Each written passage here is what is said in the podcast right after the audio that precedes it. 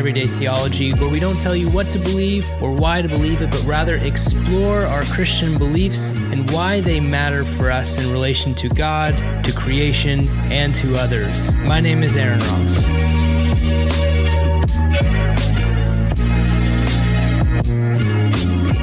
Today, with me on Everyday Theology, I have the pleasure to have uh, Dr. Brad Embry, who is an associate professor of Hebrew Bible, Old Testament, and holds a PhD in theology from Durham University, really meaning that he's incredibly smart.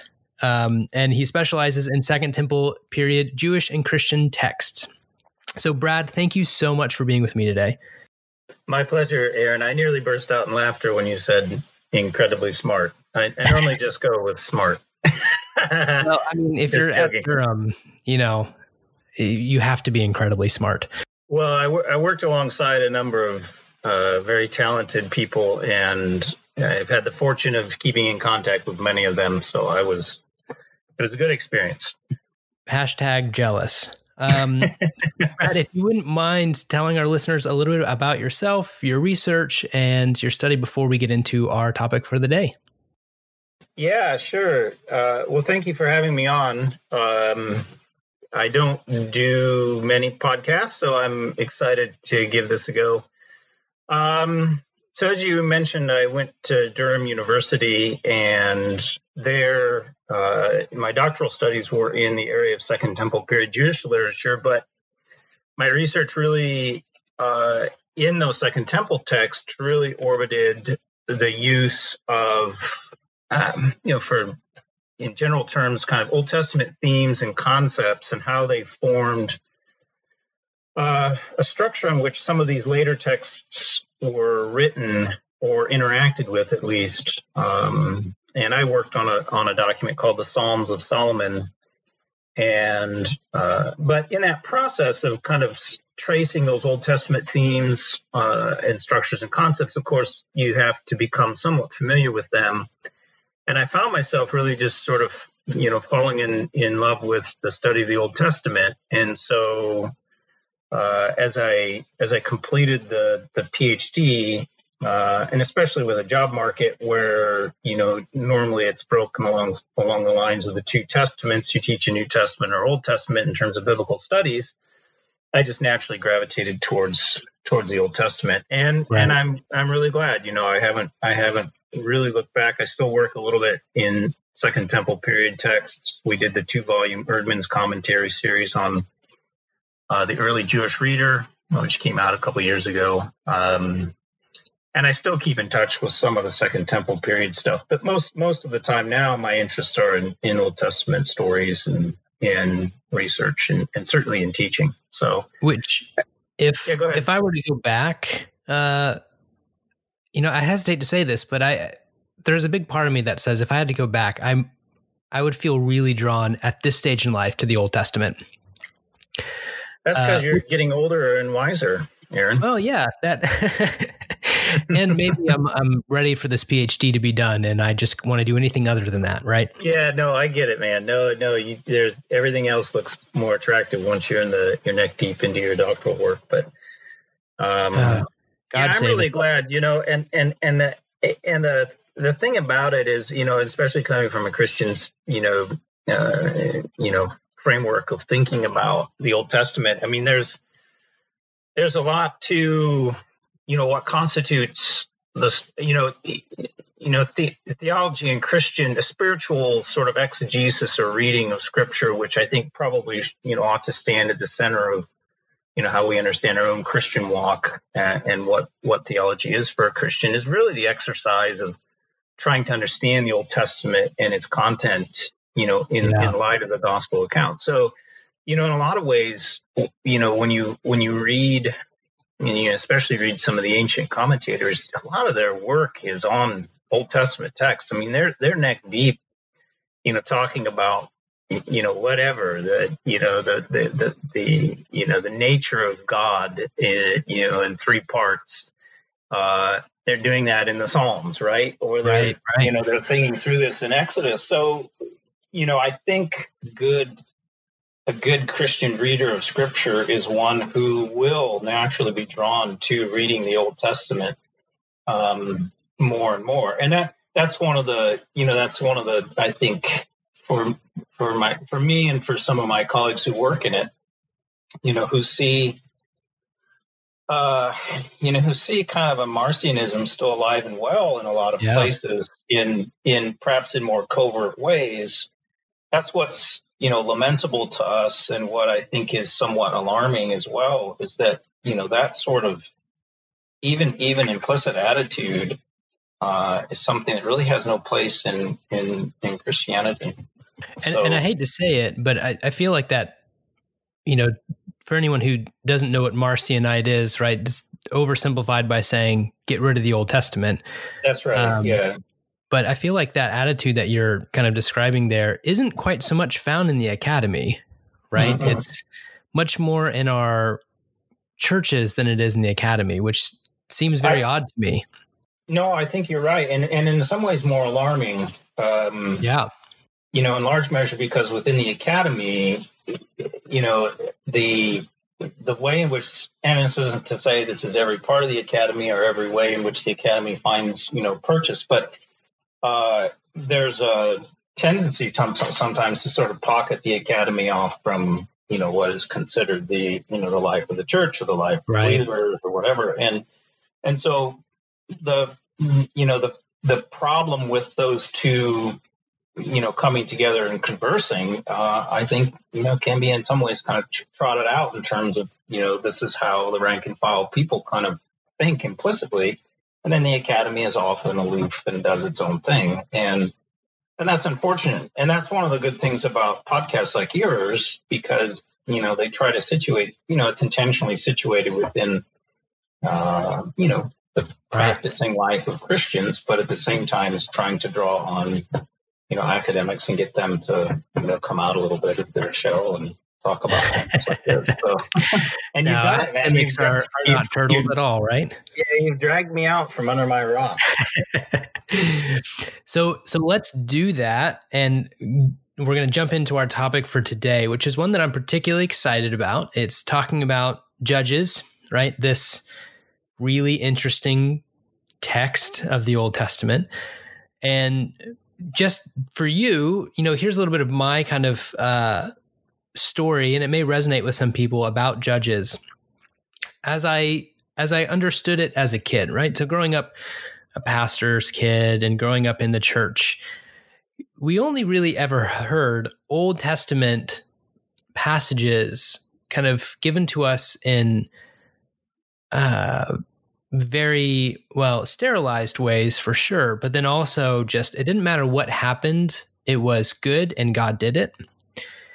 And so I loved the book of Judges because it kind of gave me this feeling of, well, first off, it was very narrative driven, right? It's just stories. And especially as a kid, right. who doesn't like stories? Yeah, yeah. And these stories often had huge acts of heroism in them. So great, you know, almost a, as good as a movie right? Or maybe it should be a movie. Um, but there was so much death and killing and bad things happening that as a kid I just ignored all of that because it was hey this is this is God and God's justice. Boom here it is. Um and so I loved it but I also feel like as a kid I never really got to know the book of judges because I had this very both sterilized view of it and also one that really didn't have me engage with deeper questions, right? It was just like, this happened and it happened because God is good and God yeah. God can't stand evil. And then evil happened and then God did it again, right? Um, and this kind of not repetitious, but kind of cyclical way, right? So, but I know that you've written on uh, a better way, right? Like how should we think about this this text in helpful and good ways? And so I want to open that up to you and just say, help me, right? Help our listeners. What is the best way that, that we should think about it? What's a more helpful way? And what does it really speak to in terms of our life today? Right. Um, well, I'll, I'll, start talking, and then you know, as you, you know, I'll let you kind of you know probe some of the edges of what I do or some of the core of what I would say. Uh, yeah, as we go forward. Um, Yeah, I mean, there's a there's definitely a superficial way of reading, and I don't mean that negatively or pejoratively, because you know, children sometimes read things in in what we might call, you know, from an academic standpoint, a very superficial way. But that that's right. also the right way. They just sort right. of read it and accept it, and that's what you should be doing. Um, yeah, I, I, don't know if I needed the rated R version when I was ten. No, well, it would have helped. You know, that's right. Well, fu- funny story. So my my, my mother, Marlene Embry. Uh, when I was when we were kids, you know, she would read to us at night, and she would read, uh, oftentimes read the Bible, and we would just you know crawl up in bed with her, and she'd read it. It was just before we went to bed. Well, she she would read the Bible from cover to cover. So she would be reading to us, you know, as kids, and I, you know, I'd be eight years old, six years old, whatever. And my, my mother would be reading right out of Leviticus, and she would just read through chapters, you know, and you just sit there and listen. And then there wasn't uh, there wasn't a you know sort of a midrashic moment with my mom in those settings where she would sort of unpack what's going on or try to unpack what's going on she would just yeah. read these stories and then say good night sweetie and off to bed we go so there and and that's a you know there's a there's a level on which the you know a child's imagination can swing from you know this is a Coen brothers but not even that you know this is a, like a, this is like a felt board of the story of judges all the way to sort of a rob zombie you know rendition of, yeah. of judges so uh, that was a, you know, I remember as a kid, and, sin- and since I've gotten into the study of the Old Testament, I, I go back to those story moments with my mother where she's just sort of, she's just reading it.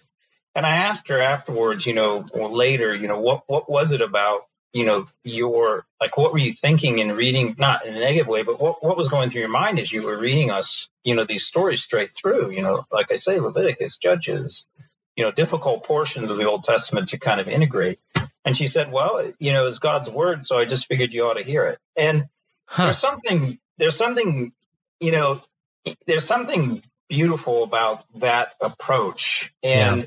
It, wasn't something that she came to. You know, it's not like my mom was reading. Uh, you know, narrative theologians on how to kind of, you know, integrate or work around, you know, stories and what should we do and how should we, you know, it wasn't like she was reading anybody, you know, that was, you know, dealing in a critical way with text. She just said, this is the word of God and you need to hear it. And so I think to come back to that, I think there, there's a superficial reading of judges that can, can be very wholesome and healthy, even if it's difficult, you know, to kind of get, you know, kind of grasp the content in the sense that it's, these are, diff- some of these are very tough stories. Right.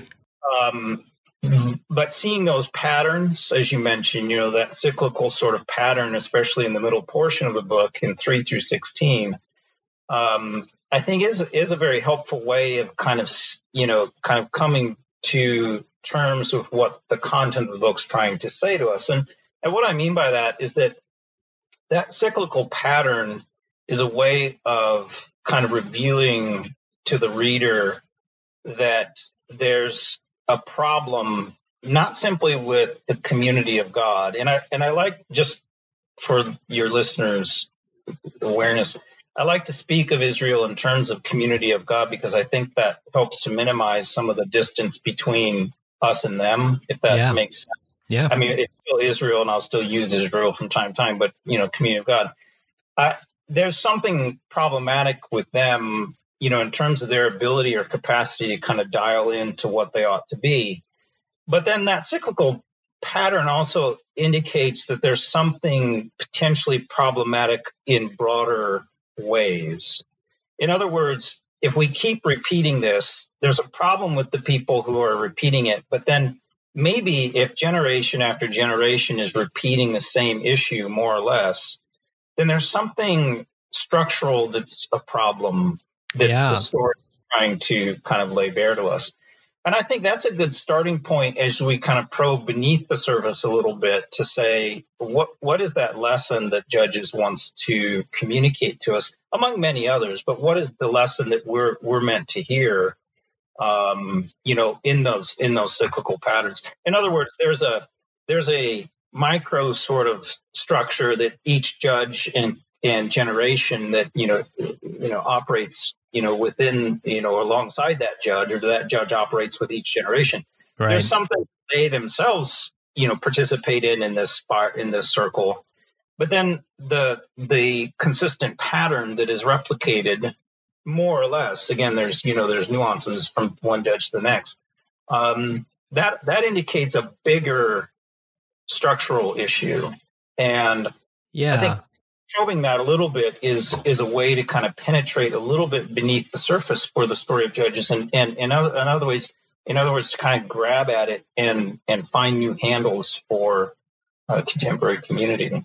Which which is yeah. Yeah no it I, I mean I mean it when I say literally you just saying that all of a sudden reshaped my mind immediately.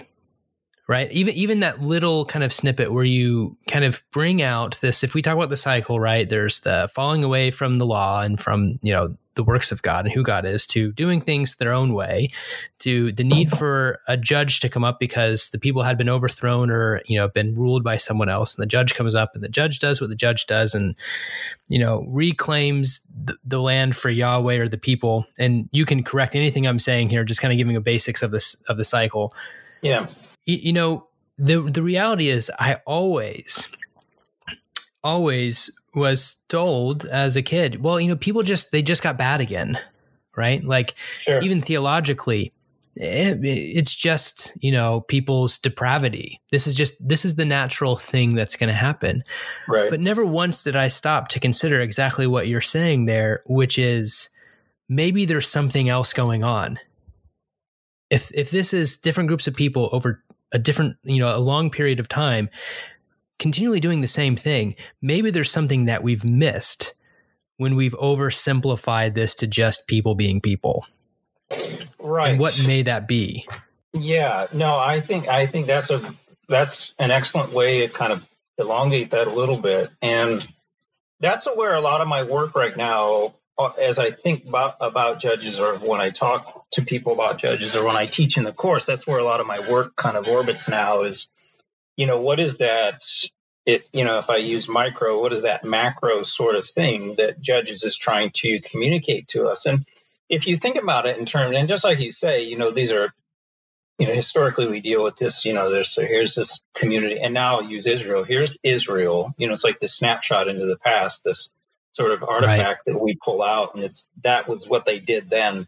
And I think we miss some of the you know content of what judges might be saying to us as you know as the Word of God as Christians. And again, we can kind of come back around to that, and, you know, as we go forward. But it, it's there's something that's there's something that is trying to explore.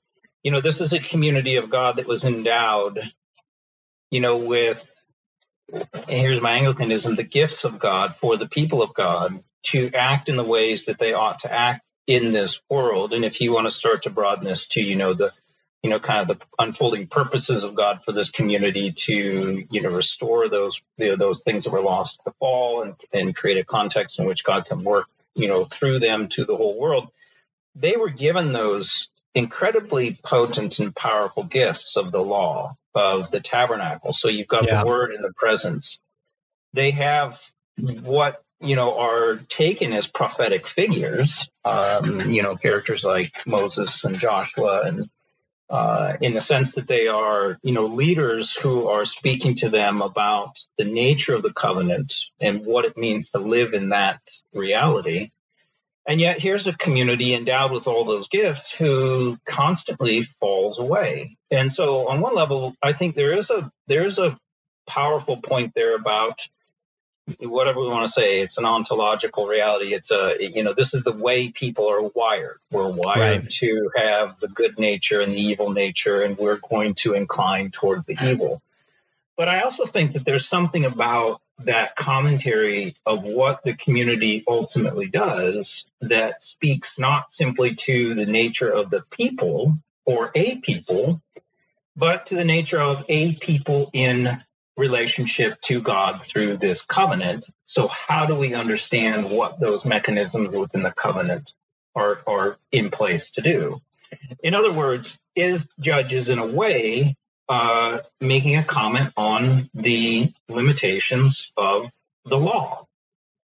Its ability or per- perhaps inability to actually shape somebody to do and be what they ought to do and be, full stop Now, it's not to say that the hmm. law is not important, but rather simply to say that the law is a it's a it's a tool that can help you towards something. Right. But it's not that something. And the moment it ever becomes that something, we see the problems that it can that can kind of orbit around it. Whether we get caught up too much in the law or we see that the law is easily marginalized. We can kind of push it off or forget it or move it over here. So right. I think for me, the angle with judges anymore now is trying to probe if there is something that's missing in the story of judges that would help to create a community that actually could withstand the movement from one generation to the next, if that's way you want to put it, framing it with Judge's kind of own, you know, thought world. What is that thing? Um, and if it's not the tabernacle, because the priesthood, you know, virtually disappears in Judges, which I think is a is the author's one of the author's um, kind of subtle points that he's making uh, it's this disappearance of the priesthood, which is active at the end of Joshua and then reemerges at the end of Judges. But in between, you know, we have these these very very light-handed sort of overtures to the priesthood. Otherwise, they're just gone. They're not, you know, they're not in play. It's, it's all these judges. But if we're missing though, if those elements are still somehow active within the community, and yet the community continues to do this thing, what is it that is what is it that is lacking? And how do we how do we deploy, if that's the right word? I don't like it in some ways because it suggests user usership of something that I don't right. know use in that quite that way. But if we deploy judges as a kind of a uh, almost a hermeneutical tool for understanding these these things that define uh, and I think rightly define our own, you know, Christian spirituality, whether you know, word, presence, um, the structures that are around us. What is it that Judges tells us? What are the things that the book can sort of lay in front of us to say, just just be careful. You know, remember what it is that actually holds all of this together. And if I were to put that in a nutshell, and this is all kind of my working, you know, my working set of ideas, is that Judges tells us that without a without a without a connection to the real presence of God, hmm. these other elements that have become that are gifts of God that were given to us by God through God actually can become real dangers to the community. Hmm. Not that they're dangerous in their own right by any stretch, but um, there there is a possibility that these things endowed with this power have the power to destroy. They have to be they have to be pointed in the right direction. If right. that makes sense. It's almost so, like I mean, maybe some of your readers really quickly will know, you know, the X Men. This the the the. I'm not great at these sort of references, but it just came, it just came to me, man. So bear with me. But you know, no, go the, for the, it. You know the character Cyclops. Yeah. So he has this this powerful vision, right? Well, if he right. if he opens his eyes, it just it is whatever that ray that shoots out of his head will just just destroy everything in front of him. So he has to put on this set of glasses that can help him focus it. And right. in a way, I think law is the unbridled power. Interesting. Or, or, or the tabernacle in its own way can become the unbridled power. And it's the it's a proper sort of understanding of the rel- the relative power that those institutions hold. And I say relative to God's real presence in the life of the person that is part of what the book of Judges is exploring in in kind of these touch points. Right. You know. It, so if if I can I don't know if this is going to take us into a weird place and so if it does, just be like, let's not do that. And here's something else, right? Um, like a dog with a treat, like get me off of the attention of something, right? But something you've said kind of sparked my imagination, especially because some of my PhD work, though it's not in the Old Testament, is on, you know, James Dunn. Yeah. And this kind of new perspective, reality or, or thought process of covenantal nomism. Of course, E.P. Sanders really being the guy there uh, is what you're saying is almost yes, maybe the way, and if I can explain this to the listeners who may not be familiar with some of these terms, right? That there's an idea in kind of modern scholarship that says that the law itself functioned as uh, what Dunn calls boundary markers. They are the things that would bring people into the community of God, or the things that were there to allow people to remain in the community of God in the event of going astray. But it, what you're saying has a bit of a different vision of what that Torah law was really there for, less of an in and out reality who's in, who's out, or if you do get out, here's your way back in, and has more to do with how God's presence, and maybe this is the Anglican part of you, is being mediated to us, where the real idea wasn't about being in or out, but the presence of God always. Do I understand you correctly? I, yeah, I think that's a I think that's a way a good way of putting it. And one of the things about uh, you know taking up you know your your mention of Dunn is that in a way it can be both and not in the sense that both are right, but rather simply that the way in which the law it, you know was received was you know in in a sense as Dunn has pointed out Right. In other words, there there were communities for whom that that was the way the law was understood. Right. And yeah. and that's and that's just a historical, you know, sort of reality. Um, but yes, it's too pro. And here's where I think the spiritual exegesis side of things is helpful when thinking through. So I, you know, I think there's historical. So take take a text even like Judges, where you know there's this historical part to it. But coming to grips with the historical part of judges, and if you sort of dealt with this, you know, this book in historical terms, can be somewhat frustrating. Um, not huh. least of which because there's, you know, there's there seem to be some chronological issues with it. Um, you know, its its cyclical nature suggests that it's strongly driven by trying to tell a particular story and not so much, you know, journalistic which you know drives us up the wall when we think about history texts. So you're saying but, it's not a history text? Well, I think it it's like uh, it's like approaching it, you know, in the sort of the multi senses of Scripture. That there's right. a historical component to it, which is a jumping off point for coming to grips with other aspects of the story's right. trying to tell. So, and this is where I think that notion of spiritual exegesis is helpful because, you know, if you take something like we're just using the law as a, a conversation uh, piece, you know, Jesus in his interactions in the gospel accounts with these uh, with scribes and Pharisees, you know, I have a sympathetic view towards the scribes and Pharisees in one respect because, you know, when you read about who they were and what they did, you know that that their the religious life was their life. They were deeply committed to, you know, the traditions that they saw were gifts from God to them for their benefit.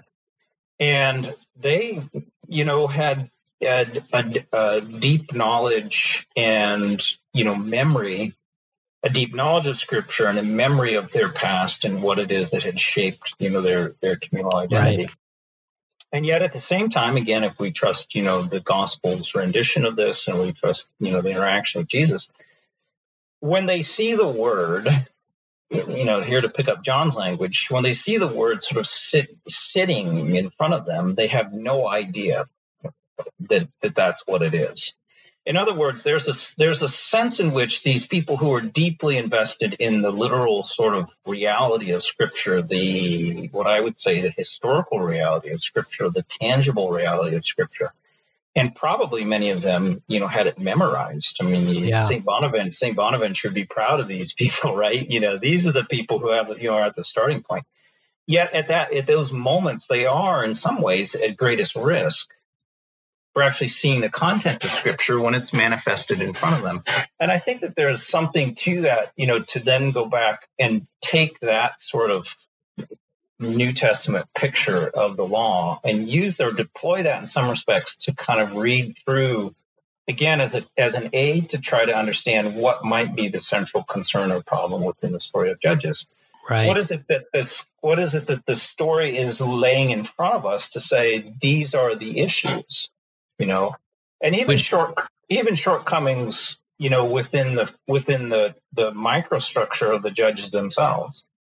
So Which judge, you, yeah, you said ahead. that about the the Pharisees and Sadducees because I too have felt for a long time they get such a bad rap uh, in their in their maybe sometimes overzealous fervor.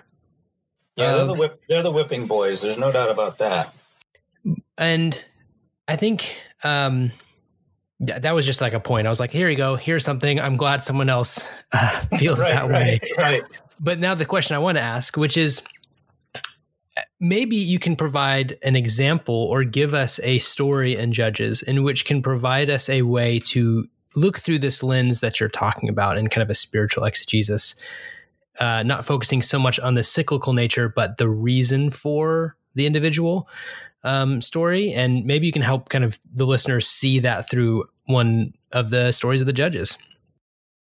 Sure. Uh, I think so. Well, I'll give it a try. How about that? Um, and there may be two ways to approach this, and perhaps you can help keep me on track. One one would be to pick up a scene, and this is a scene I've I have been thinking about and working on a bit uh, in a more focused manner recently, and that's the story of Jephthah and his daughter.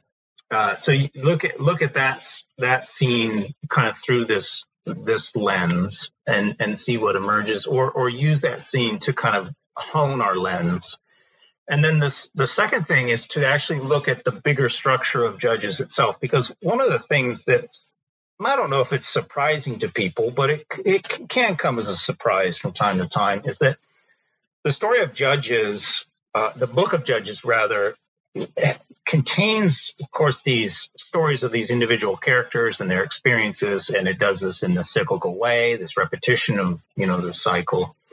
But it's not the full sweep of the book itself, because once you advance beyond Samson, you go beyond 16 into 17 through 21, there is no judge.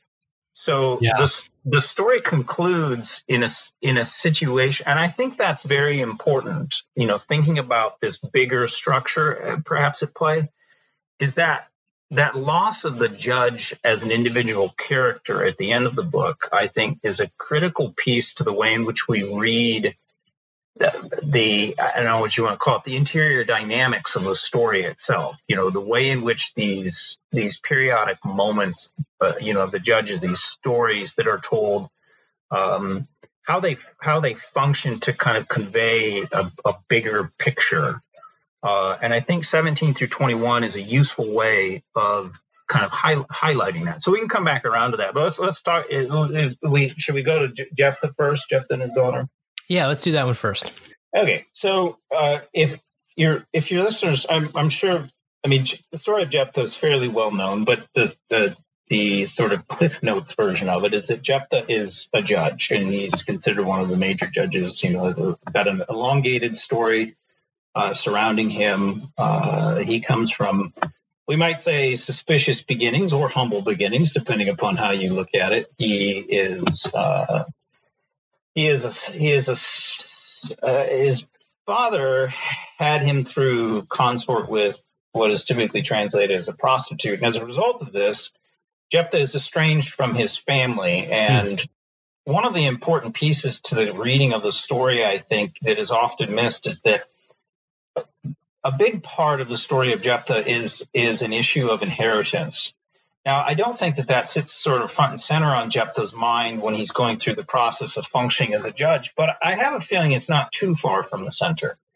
Um, and if it's if it's not on the mind of Jephthah himself, then I do think it's something that the author wants us to keep in view as it relates to Jephthah's own interaction with his daughter. So, the story of Jephthah and his daughter. So as most people will know, Jephthah makes a vow. So Jephthah's been uh, sort of tasked uh, initially by the people. who's been requested, and then God endows Jephthah with God's spirit to undertake hmm. this task as the judge. Uh, and in the process of doing this, Jephthah utters a vow to the Lord, and essentially the vow is is if you grant me success in this conflict that is to come, then the first thing that appears to me from my house, I will sacrifice to you. Right. And as the story unfolds, then it's the first thing that appears from his house house is his daughter. And some people don't think that she was sacrificed. I don't think we need to get into the details there. I, I do think that this resulted in a sacrifice. That tends to me to be the easier reading, um, even though more difficult in some respects. Um, and but the the point that I would make there in relationship to what we've been talking about is that for a long period of time, Jephthah's this Jephthah has come under criticism for the vow it was, you know, it's considered a rash vow. He didn't think this vow through. He, you know, why did he ever make that vow? Right, right. You know, what, what's the seems what's like a the, strange vow to begin with, right? Yeah, what's the point of making this particular vow? And and you know, did he did he hate his wife? Did he want his wife to come out? You know, was there this sort of like, you know, I need to get rid of my wife. How can I do this? Well, I'll make a vow, and she's sure to be the first one to come out and say something to me. Um, but uh, I, I'm a little more interested in the fact that he made a vow at all.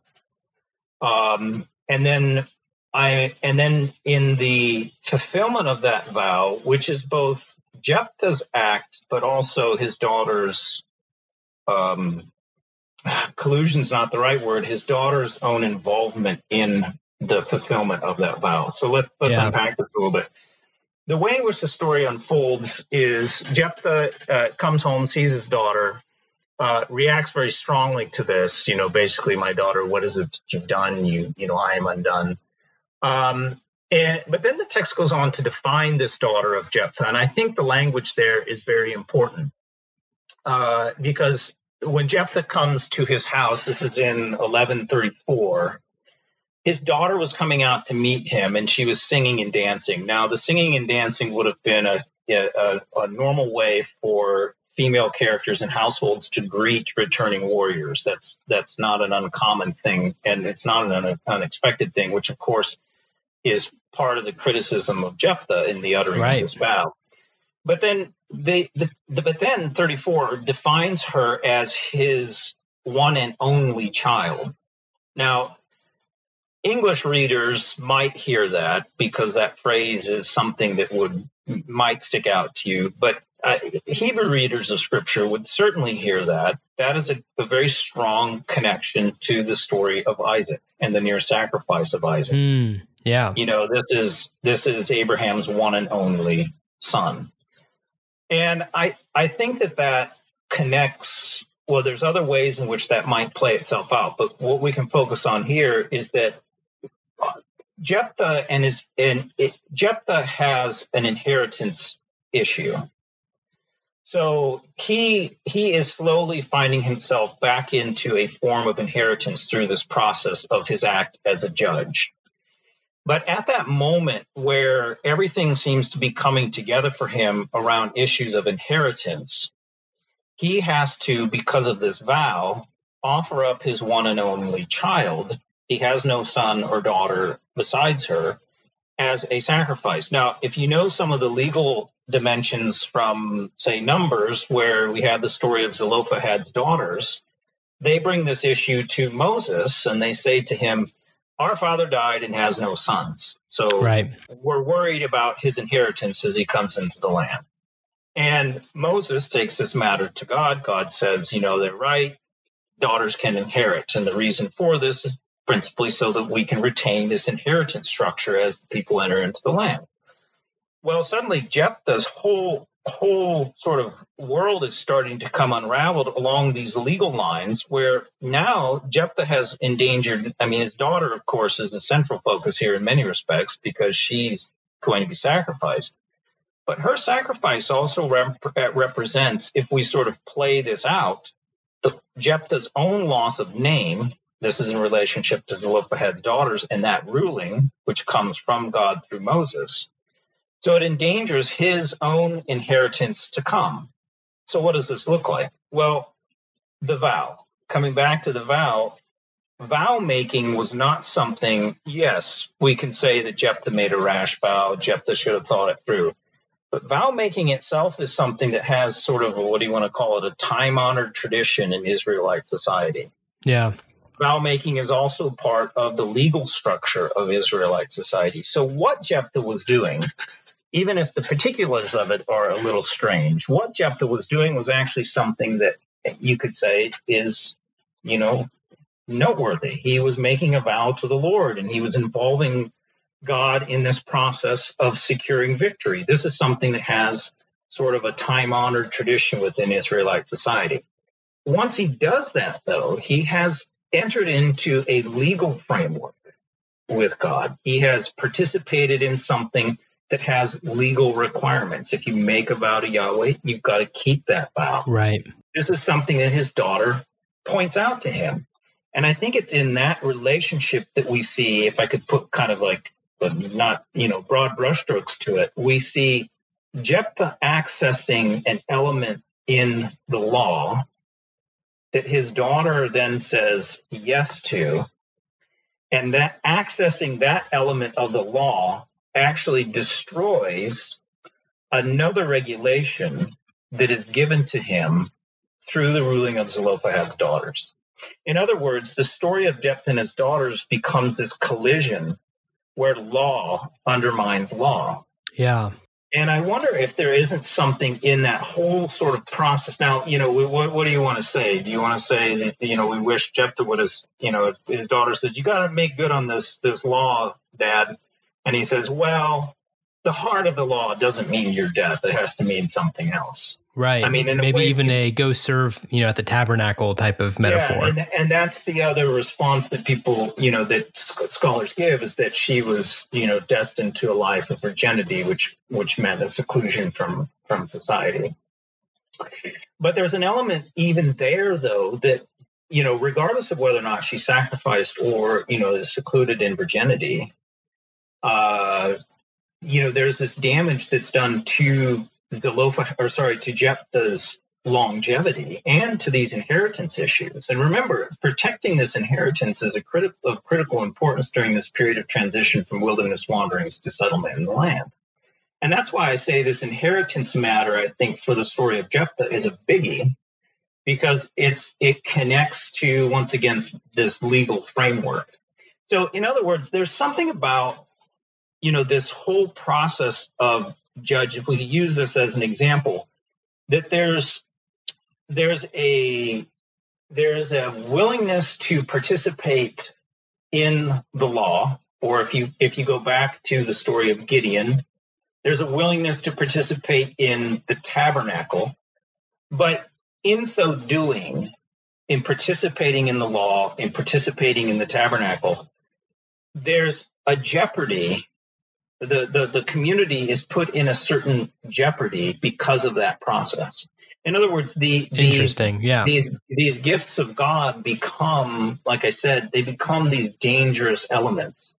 And I think that in a way, what those start to do, those stories start to do, is expose that there has to be something else that is the binding agent or the connective tissue that holds these laws together right. that holds this reality together and actually makes it something that's not that's not dangerous in that regard even though you know interacting with god always you know has its inherent risks because god is holy other god is holy and we are not and there's this risk in that engagement but um it's it's wonder, almost as if if i can ask this question it's almost as if the ancient you know israelites and and the compilers of judges as if and I could be this can be going way out on a limb and I'm in, you know, danger of falling off and breaking my neck real quick. But it's almost as if they were themselves seeing the potholes in the law and writing about it. As if not that the law itself was the problem, maybe, but that the way the law is used can itself actually be antithetical to the law.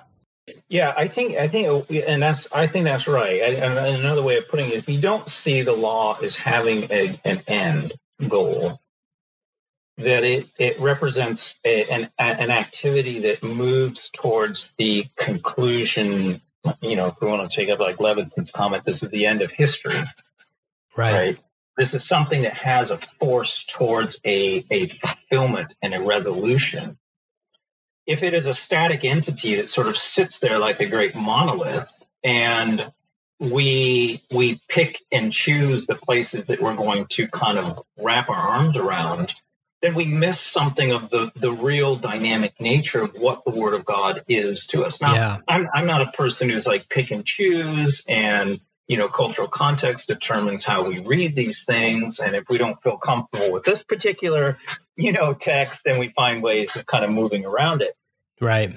But at the same time, there's something about, you know, the the whole you know, sort of nature of the spiritual and religious life. And I think both of those, and I would partition those two things, you know, that there's a religious life that does these things, and there's a spiritual life that sort of says we are made up of this these sorts of yeah. things. We're physical, we're spiritual, and we tend towards spiritual actions. And they could be, but they could be all sorts of things. You can be a, a very spiritual Buddhist, so to speak, but you're not of a particular religion. But right. there's, there's this confluence between what is spiritual and what is religious. And it's that confluence, that meeting point, where we can work out the relative health of a, a community. And it's, it's, prioritizing one over the other is, you know, you run risks. And how do we navigate that? And I think stories like Judges can be helpful because they they help they help point us in the direction of we need something, right. you know, that sort of governs it. Sorry, I interrupted you. Go no, ahead. no, no. I was interrupting you. I, it just it just hit me. It's you know again as an analogy, maybe at the risk of oversimplifying it, but the analogy is the same way that the church today, if we go way back to the beginning of our conversation, has this kind of Marcionite problem, right? This what do we do with the Old Testament? Eh, it's a bit hard. Eh, it's someone else's letter. Eh, the New Testament is all we need. Kind of mentality where if we read like what you're kind of offering for us today, this reading of Judges, we recognize in the story of Judges itself that the struggle that the church has in thinking about the Torah law and thinking about how do we best live in light of God and who God is is the same struggle that they were having much closer to the time of not even the you know the finished formulation of the Torah law. Yeah, yeah, and, yeah.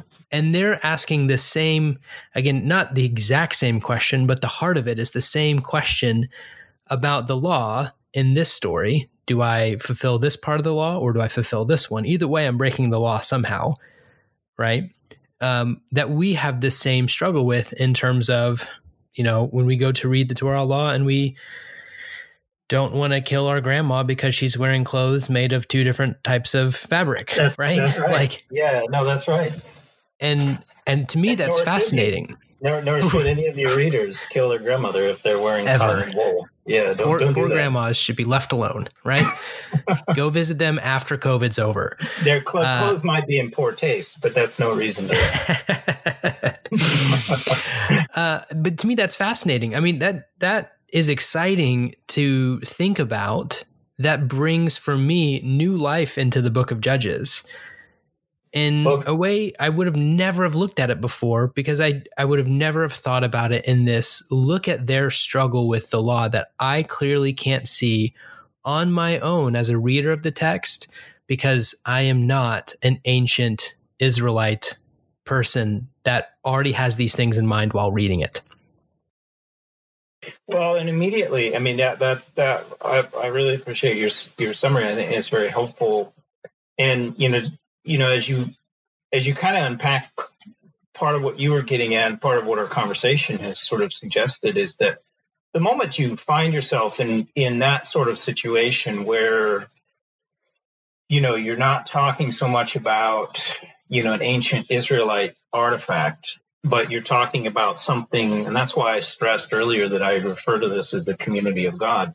You're already in a place where the reading of that particular text is much nearer to your own spiritual and religious life because you see within that not so much the actions that you yourself are taking. So, you know, we're not sacrificing our own daughters, you know, but it's to recognize that if we move in a direction that prioritizes, say, for instance, the keeping of the law at all costs without understanding what the law is meant to serve you towards uh, being in relationship with. Yeah. Which I would say is this again, this real presence of God active in the community.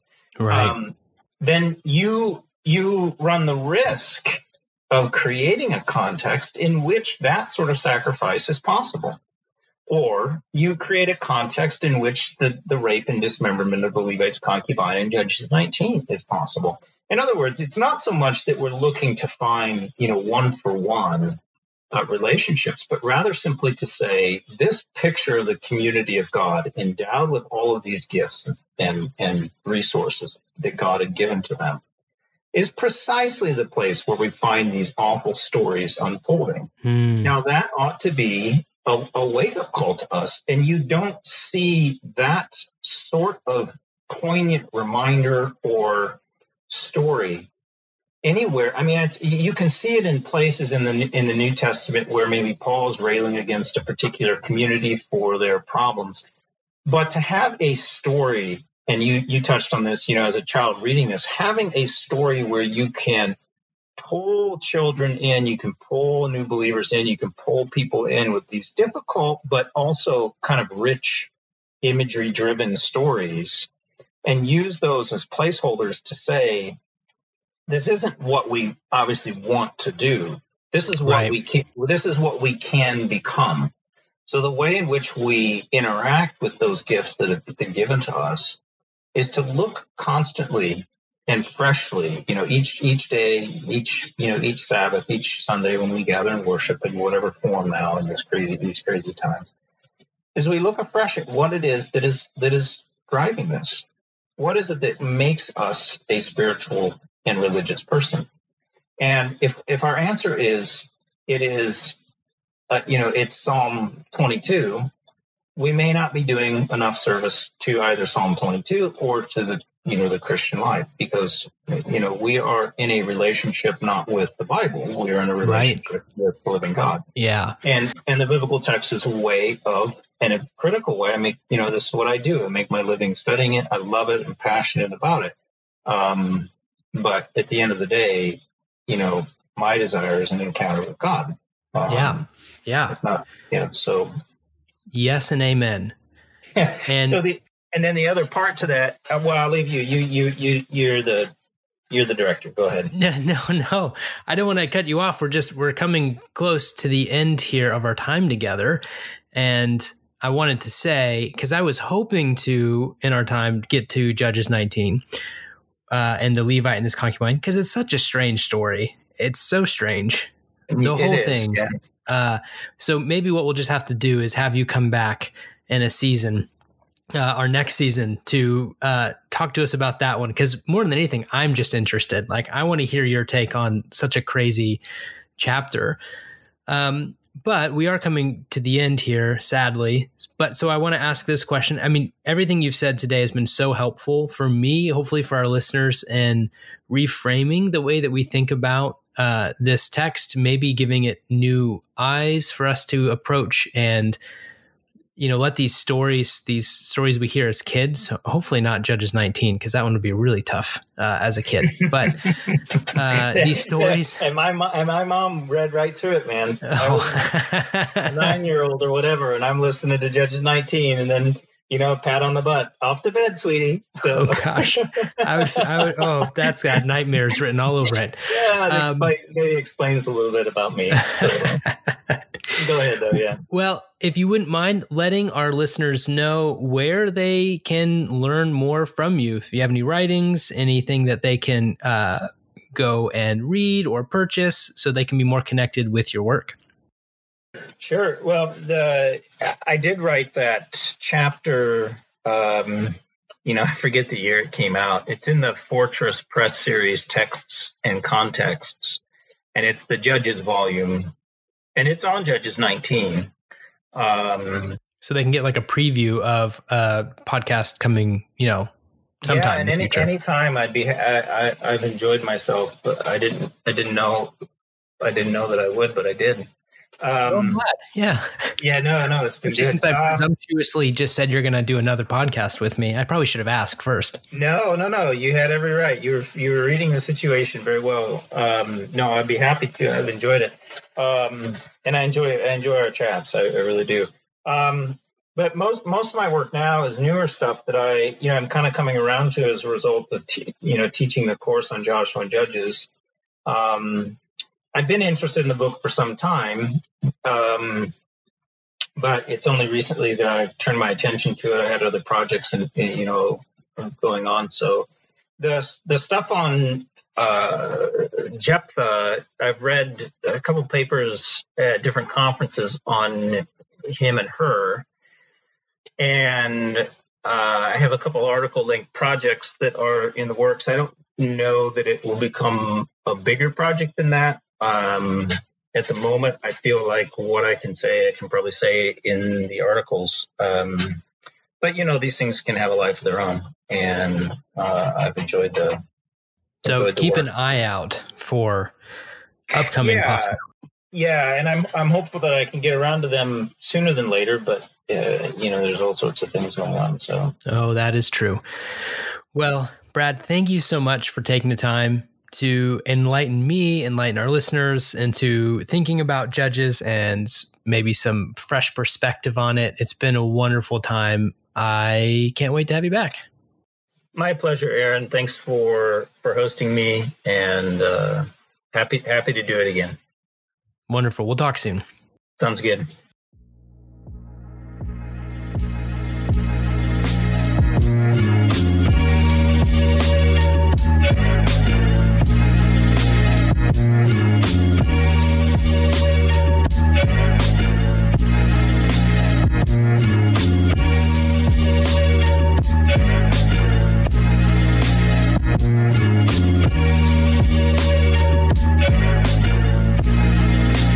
Thank you.